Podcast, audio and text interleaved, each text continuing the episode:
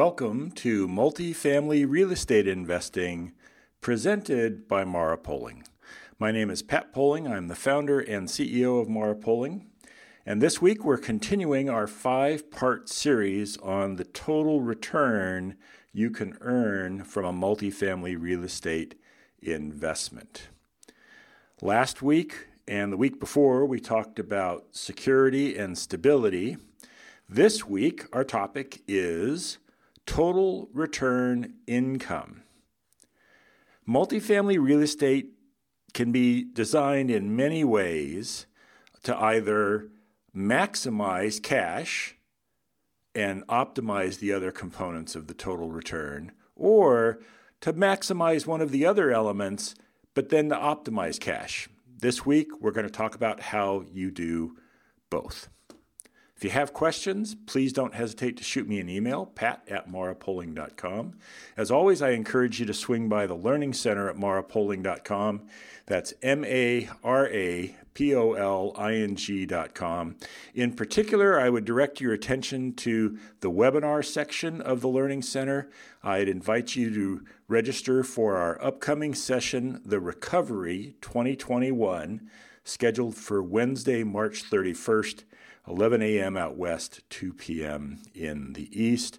With the recent passage and uh, issuance now of stimulus funds to a significant number of households, combined with the progress on vaccinations and herd immunity, and the fact that many local jurisdictions, cities, and states are beginning to uh, reduce their restrictions, we are absolutely looking at uh, the recovery starting.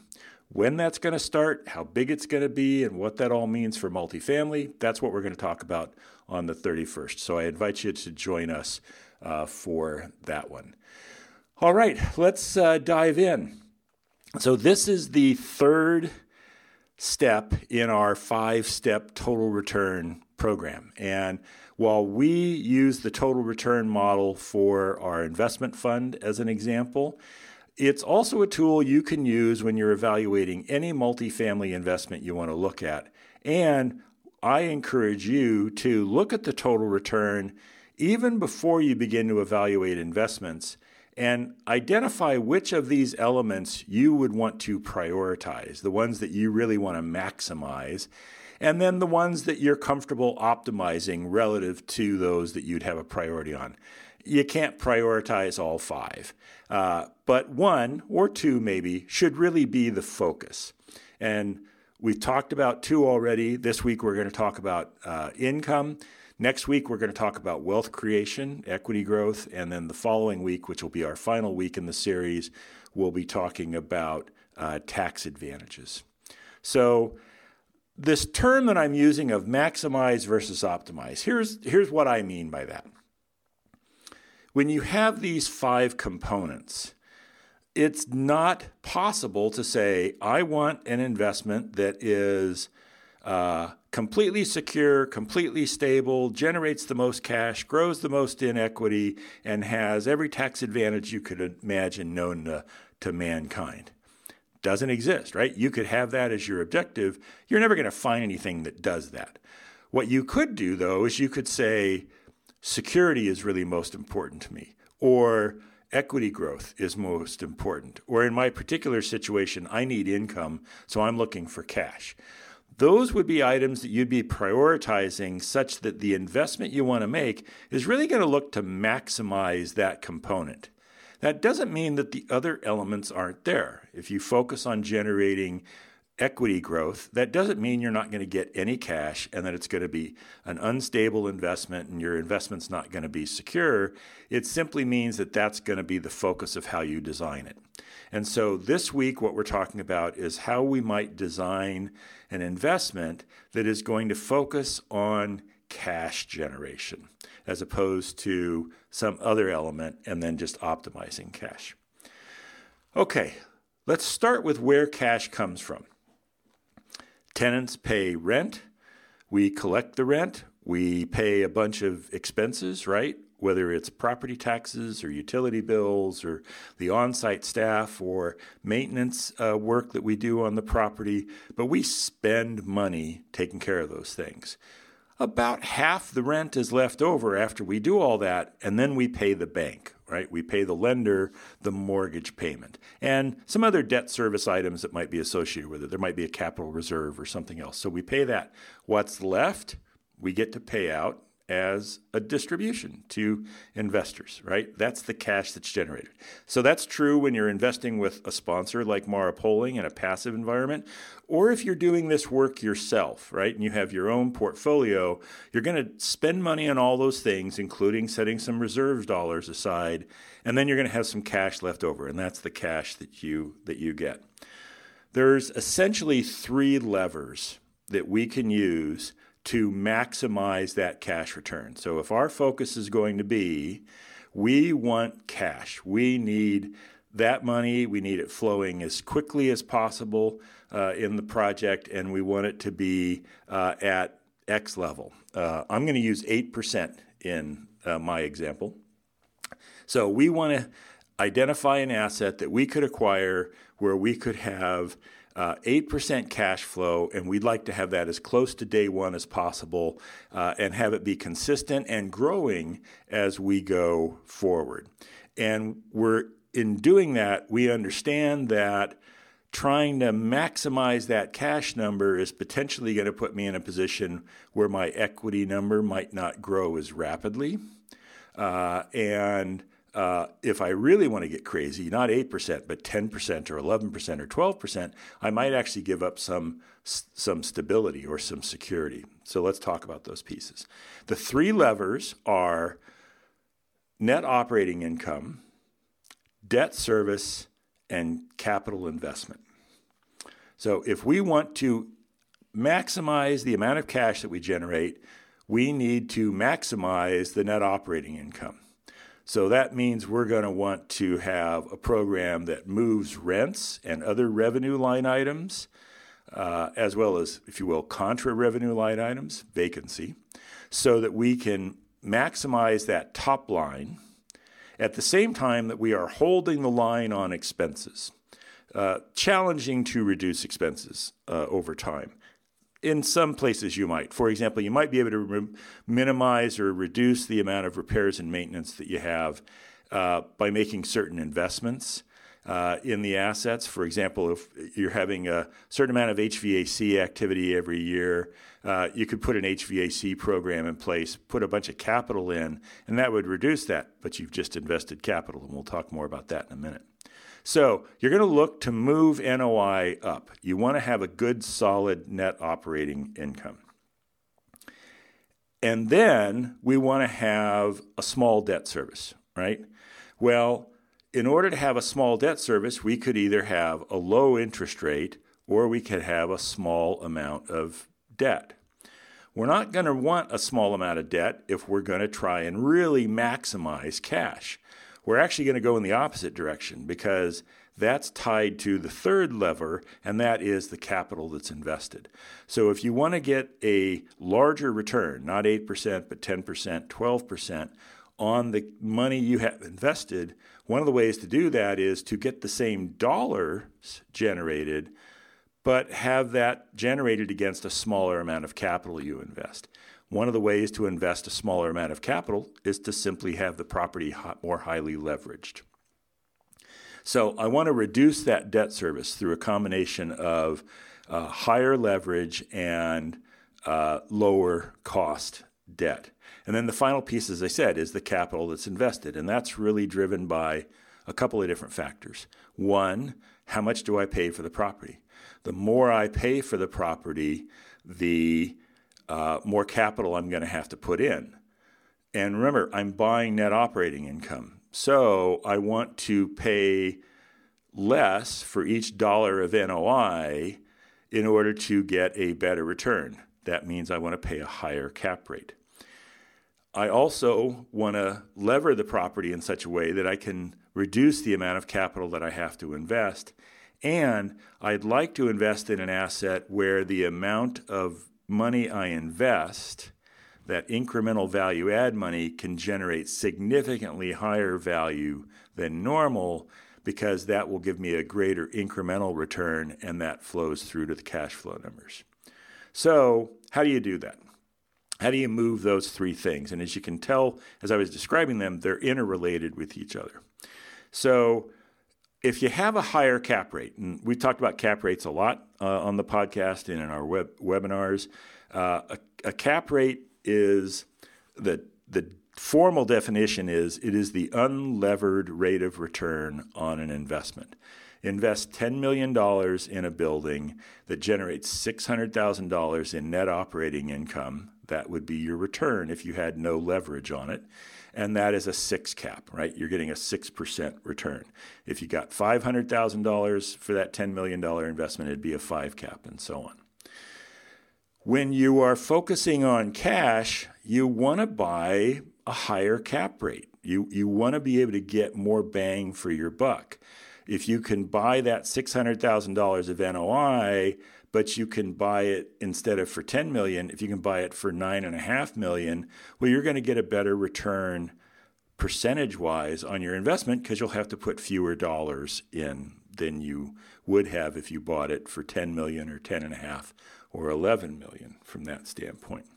So buying at a higher cap rate is going to put you in a position where you can generate more cash. Now, the impact of that relative to the other four components is at a higher cap rate, every dollar of incremental NOI generates less equity growth. So let's think about this for a minute. At the, at the $10 million number, we had $600,000 in NOI. Uh, and now we're going to add um, $100 in NOI. So I got $100 in NOI, and I'm going to now generate $1,666 in incremental value. How did I get that? Well, it's it's easy. I took the uh, $100 of uh, revenue and I divided it by the 0.06 by the cap rate, and I got uh, $1,666 uh. So I'm getting a 16, almost 17 to 1 return at a 6 cap. But what if I made it an 8 cap, right? What if, what if when I bought that um, $600,000 of NOI, I only had to pay 7.5 million, which is what an 8 cap uh, would have looked like. At an 8 cap, I'm only getting $1,250 of incremental value for that $100 of revenue growth.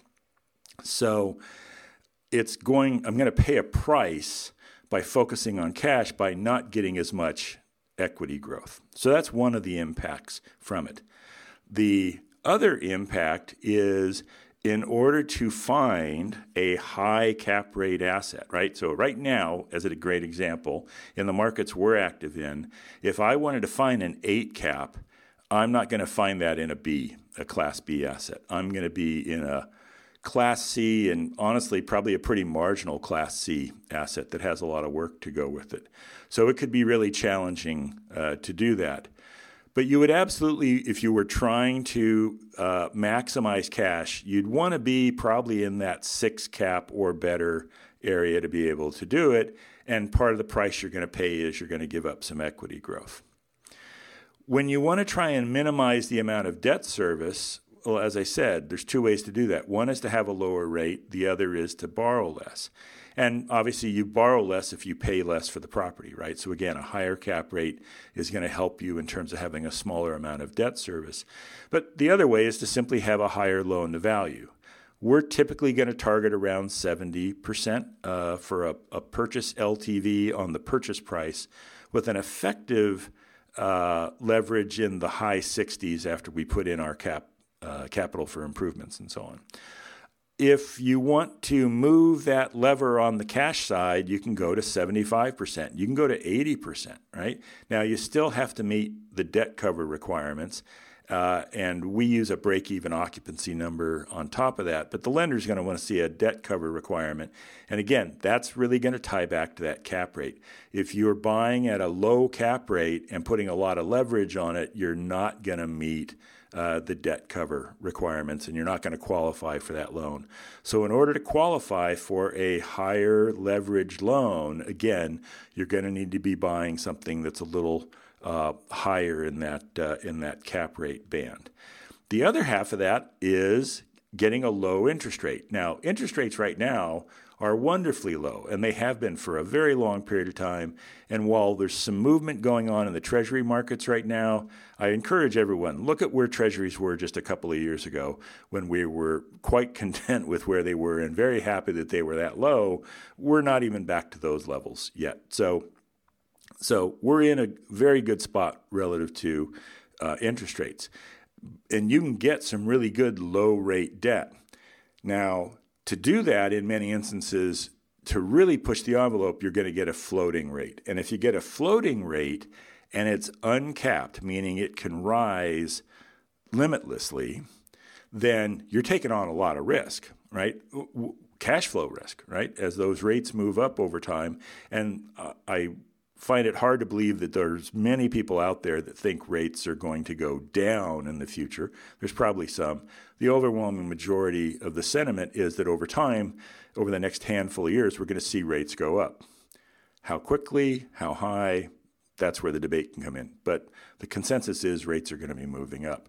So if you have a floating rate loan and you don't have a cap on it, meaning it can rise with no boundary, as it goes up, your debt service increases. As your debt service increases, your cash available for distribution reduces. So even what you're trying to maximize potentially ends up being put at risk with that.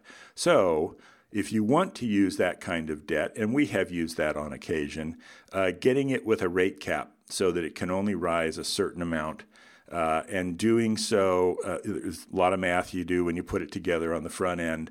Uh, it's relatively inexpensive insurance, and then that can really give you a secure interest rate long term.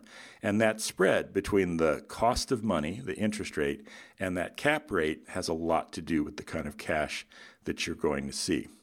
The other element that can be done on the um, debt side is to not necessarily have a high level of cash generation day one, right? So if that's your objective, is if you're looking at these five elements of the total return and you're saying, I really need a lot of cash and I need it day one, then this next strategy wouldn't be for you. But if you were simply saying, I want to hold this asset for five years or more, and I want to continue to find ways to get cash out of it, both on a monthly basis uh, and periodically. Well, periodically, you could either refinance the debt, depending upon how you structured the original debt, or put some supplemental debt on. And that supplemental debt would allow you to take some lazy equity out in the form of cash very tax efficiently so that you might see maybe 6, 7, 8% cash on average over the hold period, but then you'd have a spike, and that spike could could be a you know a 20% return in, in one particular year. So a bunch of cash that you would uh, suddenly be able to get your hands on. Now, when you do that, that lazy equity you're taking out, hence the word equity there, is reducing equity growth because you're basically harvesting the equity growth and turning it into cash now as opposed to having it available as equity later when it's time to do a sale exchange out of this asset into another asset. So there's trade-offs. Is maximizing cash or maximizing income generation is that a bad idea? No, it's not there's absolutely situations where that makes a lot of sense. Uh, we just recently, for one of our clients, put together a project for them that did just that. They had an interest in having a fairly stable, fairly significant cash flow from an asset that we were able to structure in such a way using some of these tools, but not at the extreme. So while we maximized it, we really did still keep an eye on keeping the other four elements in play. So we didn't give up all the equity growth. We didn't move to an environment where we were uh, significantly less stable or had security issues or what have you. So, um, so again, there's um, gradations to how this can be done. If you really wanted to swing for the fences with a cash deal, you could do that. And you'd be looking at buying a high cap rate asset in which you would highly lever it. You'd be putting uh, the least expensive debt you could find, which is probably some kind of a floating uh, rate that's out there. And then you'd be looking for opportunities to either refinance or put supplemental debt on and pull even more cash out from whatever equity growth might happen. You could do all of those things and and be in a position that when you did exit that asset, you might not see any equity growth or very, very little realistic equity growth in terms of what you'd get at that point in time because you've taken all, along the way. Now, there are tax implications for these items that I've discussed, and we're going to talk about those in two weeks. We don't uh, have um, time or the space today to be able to go through and do that, um, but that absolutely can be done. All right, what about the other side of the coin? What if I'm not looking to maximize cash? What if I'm looking to maximize one of the other components? I've mentioned previously that uh, we, Mara Poling, we focus on security and stability. We really think that's the right foundation uh, for the kind of work that we want to do. And then we will look to optimize cash flow and equity growth and tax advantages in a fairly balanced way. So if you were looking for a more balanced return, then you wouldn't necessarily be looking for a high cap rate asset. And a six cap might be great, but you know what? Fives can work. And even maybe something in the high fours, given where interest rates are at right now. Modest leverage, 70% ish kinds of leverage. Floating rate loans are okay as long as they're capped. And again, that's a tool that we uh, have used on occasion. Um, unlikely in that environment that there's going to be a refi or a supplemental event down the road, unless the asset was held very long term, like 10 years. Um, otherwise, uh, it's more likely the cash is simply going to be what comes from the asset. And in today's environment, we think that that's a very reasonable four, five percent the first year or two to um, eight percent plus uh, such that over a maybe five year period, you're probably looking at about an 8% cash return. We think that's very achievable in the markets that we're active in and in today's uh, environment. Um, is can you do better than that? You certainly can do better than that, but we think those are very reasonable numbers. So if you're looking at this list of these five elements and uh, the first items that come to you are well, I don't want to lose any of the hard earned money that I've uh, spent my life saving. Uh, and I, I don't want to worry about where I've put it, well, then multifamily is not only a good place to do it, but the kind of focus that I'm describing that we focus on is probably something that I would encourage you to emulate if you're building your own portfolio or to look for either with us or other sponsors in terms of what they're focused on. Um, and then enjoy the benefits of cash and equity growth and tax advantages. Next week, we're going to talk about what many people see as the other half of the return equation, which is equity growth. Um, again, I think there's five pieces to it, and we absolutely don't want to forget tax. So we're going to talk about that in two weeks. But next week, we're going to talk about wealth creation and how assets can be structured so that we are maximizing the amount of wealth that's created over time. And you'll not be surprised, but we're going to talk about obviously doing that in such a way that we don't have as much cash that gets generated. And if you really want to push that to the extreme, you could do it in some instances in which you may, in fact, be giving up some uh, stability uh, of the performance of the asset in order to swing for the fences. Uh, but also, you can have a very solid equity growth uh, plan as part of a balanced return. So that's next week. Please swing by the Learning Center at marapoling.com and register for the Recovery 2021 scheduled for Wednesday, March 31st. If you have any questions, do not hesitate to shoot me an email. And please join me again next week for another episode of Multifamily Real Estate Investing presented by Mara Poling.